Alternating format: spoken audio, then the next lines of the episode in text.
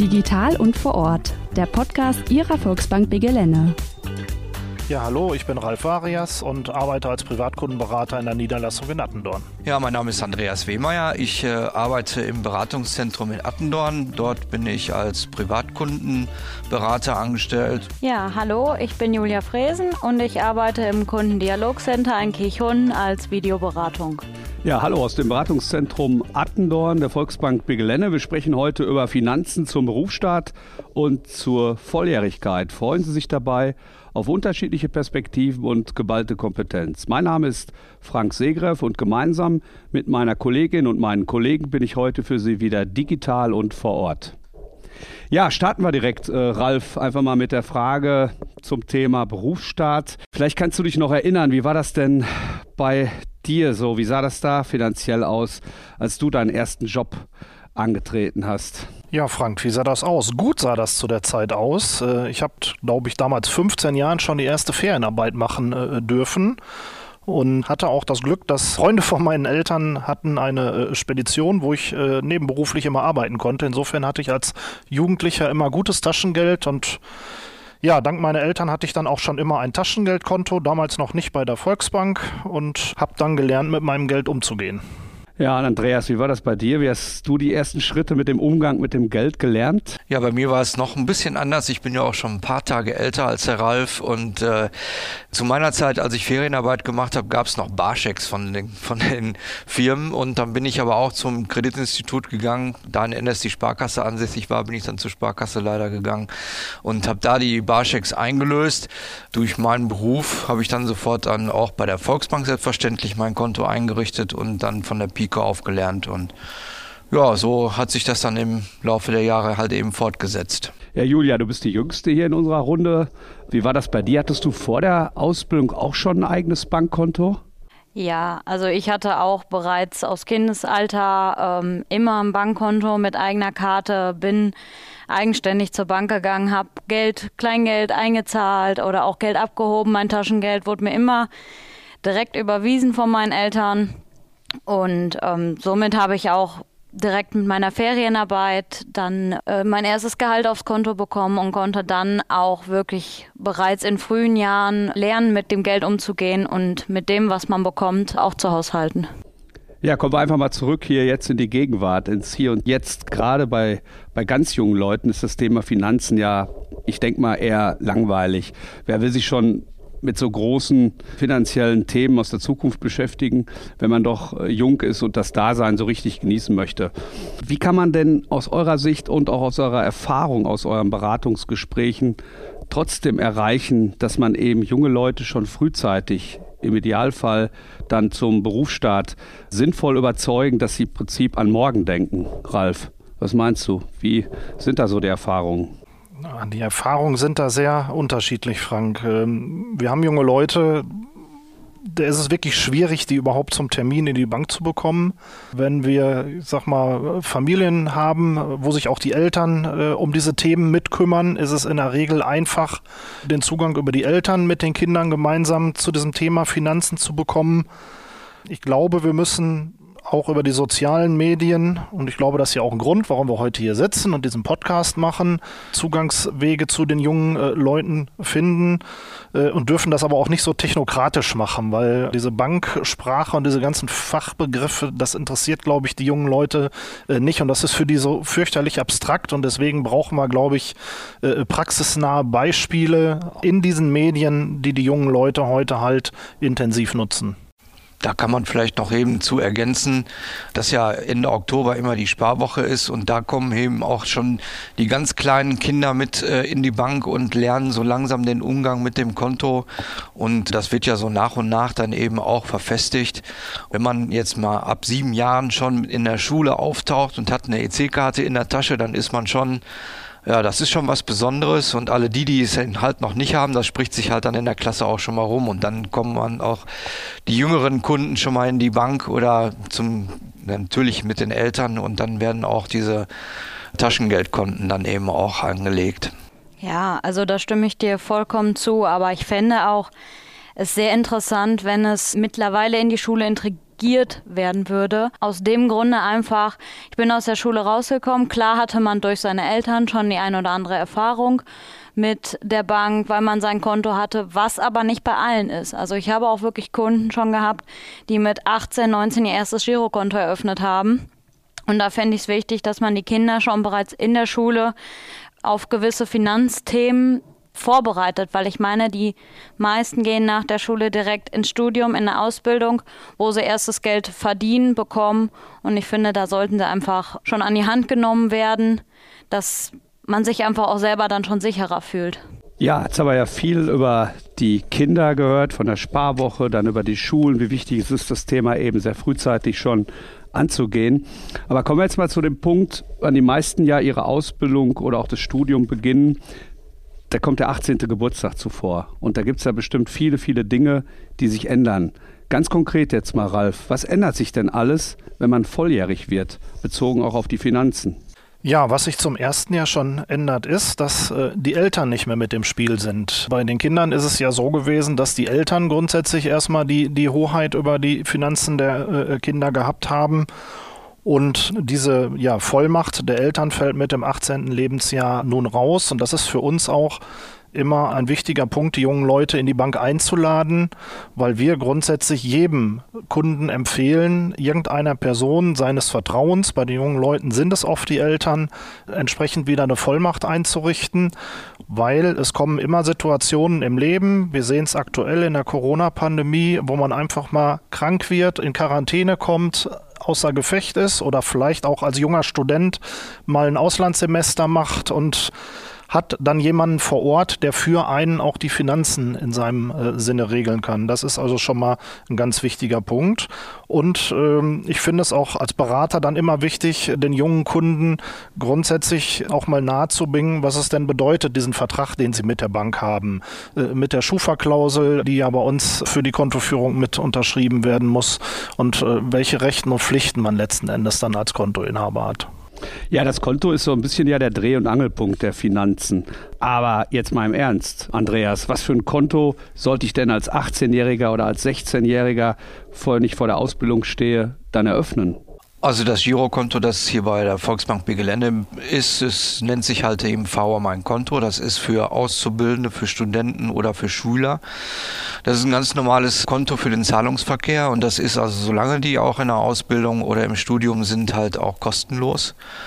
Das ist ein ganz wichtiger Punkt, finde ich. Damit bindet man eben auch die Kunden längerfristig äh, an die Bank und da ist also auch die EC-Karte in dem Kontopaket kostenlos mit drin.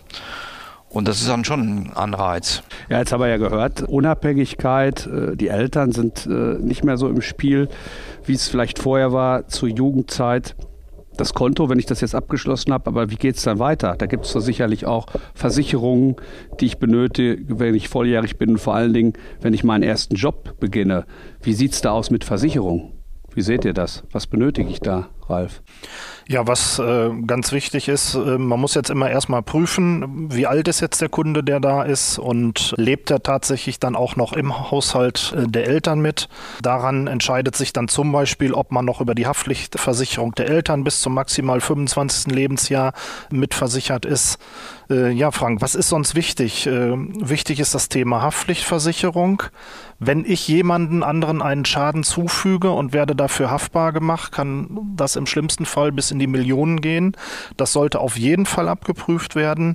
Und was ganz wichtig in der heutigen Zeit auch ist, ist halt die Absicherung der Arbeitskraft. Nämlich was passiert, wenn ich irgendwann arbeitsunfähig werde und habe kein Einkommen mehr. Die Eltern sind auch leider nicht ewig in der Lage, äh, für uns zu sorgen. Und dann brauche ich eine Quelle, woraus ich meinen Lebensunterhalt letzten Endes äh, bestreiten kann. Und ja, man kann das vergleichen wie mit dem Auto. Ne? Ein Auto sichert man gegen den Totalausfall mit einer Vollkaskoversicherung ab und mit so einer äh, Absicherung der Arbeitskraft sichere ich halt mein lebenslanges Einkommen ab. Und wenn man das mal hochrechnet, sind das Millionenbeträge unter Umständen, die nicht fließen, weil ich nicht mehr tätig werden kann. Also Berufsunfähigkeit, das hört man ganz klar raus. Eine ganz wichtige Geschichte. Julia, du bist ja die Jüngste.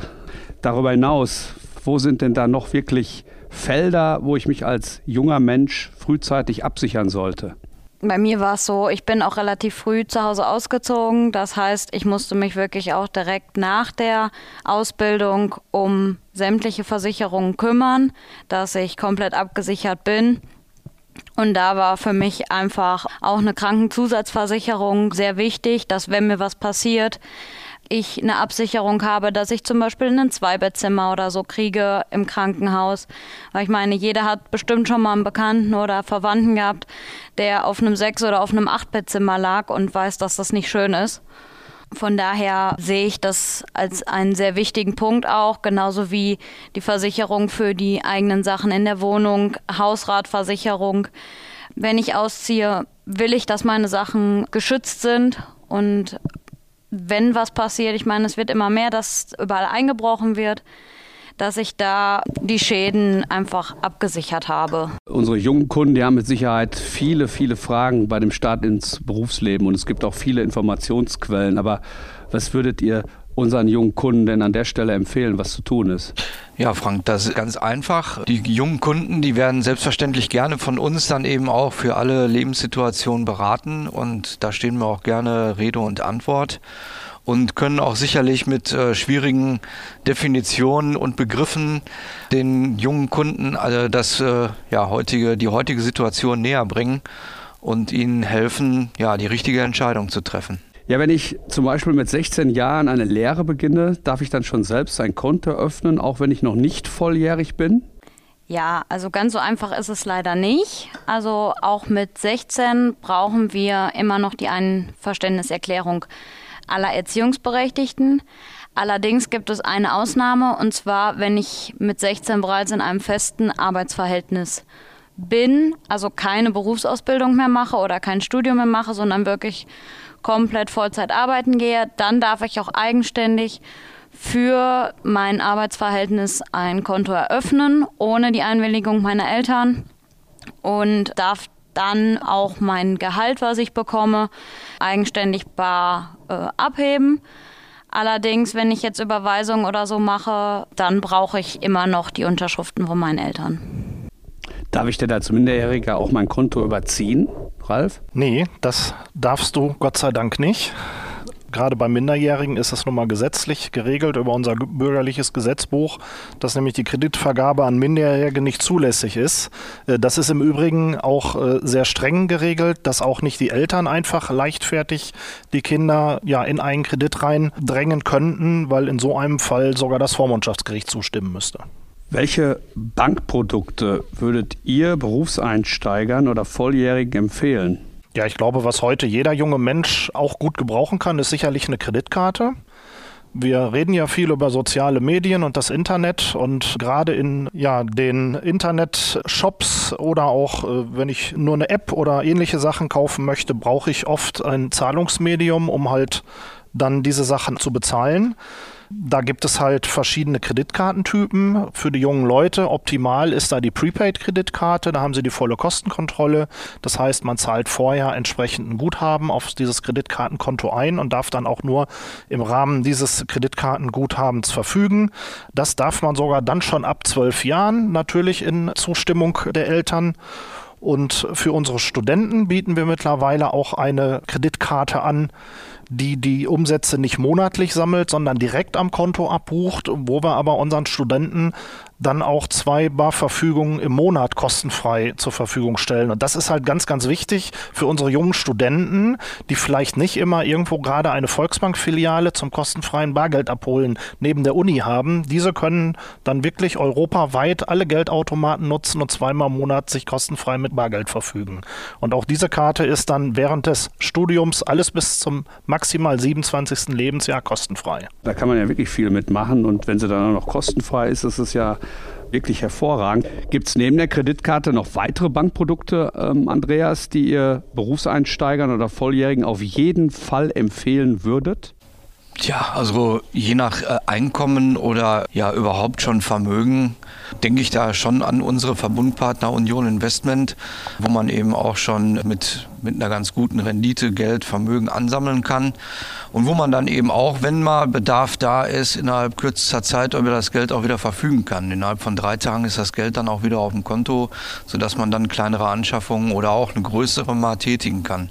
Also das sind schon Alternativen, ja, gegenüber dem zinslosen Sparbuch, das es ja heutzutage im Grunde genommen auch nicht mehr gibt, wo man dann eben Vermögen ansparen und ansammeln kann. Also frühzeitig sparen, das, was übrig ist, einfach wirklich gezielt weglegen und dann auch am besten, weil es ja keine Zinsen mehr gibt, in so einen regelmäßigen Sparplan überführen. Richtig, genau. Also das wird bei uns auf jeden Fall bevorzugt und äh, auch aktiv den Kunden in jeder Altersgruppe auch mittlerweile angeboten, weil heutzutage muss man schon ein bisschen was in Wertpapieren investieren, um überhaupt eine vernünftige Rendite zu erwirtschaften. Jetzt ist es ja wahrscheinlich auch häufig so, dass die Eltern schon viele Jahre vor der Volljährigkeit auch Geld auf die Kinder angelegt haben. Und jetzt kann ich mir vorstellen, so ein 18-Jähriger, der stellt sich dann ja schon die Frage, äh, kann ich dann auch an das Geld dran? Komme ich da dran? Habe ich da Zugriff drauf? Sobald er 18 ist, im Grunde genommen schon. Vorher haben die Eltern natürlich die Kontrolle darüber.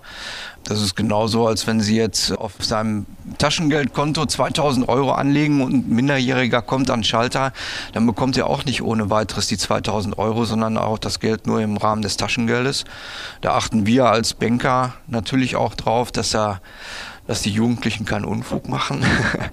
Und äh, sobald die 18 sind, können sie natürlich äh, auch über das Geld verfügen, selbstverständlich.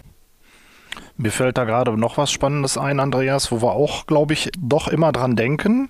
Wir haben ja keinen Zins mehr, hast du ja gerade schon gesagt, aber wir haben noch die Möglichkeit, bei dem einen oder anderen Anlagefeld ja Geld vom Staat mitzunehmen, was quasi den Zins ersetzt. Äh, mir fällt da spontan die Riester-Rente ein. Julia, du kannst vielleicht du mal die Riester-Rente erklären. Es ist eine staatlich geförderte Altersvorsorge, bei der wir die Möglichkeit haben, monatlich oder auch jährlich als Einmalsumme Geld anzusparen, die später im Alter, wenn man in Rente geht, ausgezahlt werden kann. Also das sind dann 4% vom Jahresbruttoeinkommen des Vorjahres, welche ich pro Jahr einzahlen muss, um die vollen Zulagen, also den, das volle Geschenk vom Staat zu bekommen. Wenn ich noch unter 25 bin, wenn ich das abschließe, dann bekomme ich sogar noch direkt vom Staat 200 Euro ähm, geschenkt im ersten Jahr. Und ansonsten bekomme ich in den weiteren Jahren 175 Euro pro Jahr geschenkt. Wenn ich später älter geworden bin und vielleicht geheiratet habe, Kinder bekommen habe, bekomme ich auch pro Kind noch 300 Euro pro Jahr. Also im Endeffekt bekomme ich später im besten Fall pro Kind 300 Euro, 175 Euro, die ich sowieso bekomme. Also ist auf jeden Fall sehr rentabel und sollte man sich nicht entgehen lassen. Ja, jetzt haben wir schon viel gesprochen, so über die vielen Freiheiten, die so ein Volljähriger oder eine Volljährige mit 18 Jahren hat. Viele Rechten und Pflichten auch und vor allen Dingen auch an viele finanziellen Punkte, wo man dann denken sollte. Aber für mich stellt sich dann nach wie vor noch die Frage, ob die Eltern auch noch Pflichten haben gegenüber den volljährigen Kindern. Vor allen Dingen auch ja, was die finanziellen Pflichten betrifft. Also haben Eltern, ganz konkret, Ralf, haben Eltern nach wie vor finanzielle Pflichten gegenüber volljährigen Kindern? Ja, natürlich, Frank. Ich kann nicht hingehen mit 18 und sagen, ciao, das war's. Wir haben jetzt eine schöne Zeit zusammen verbracht und sieh zu, wie du klarkommst.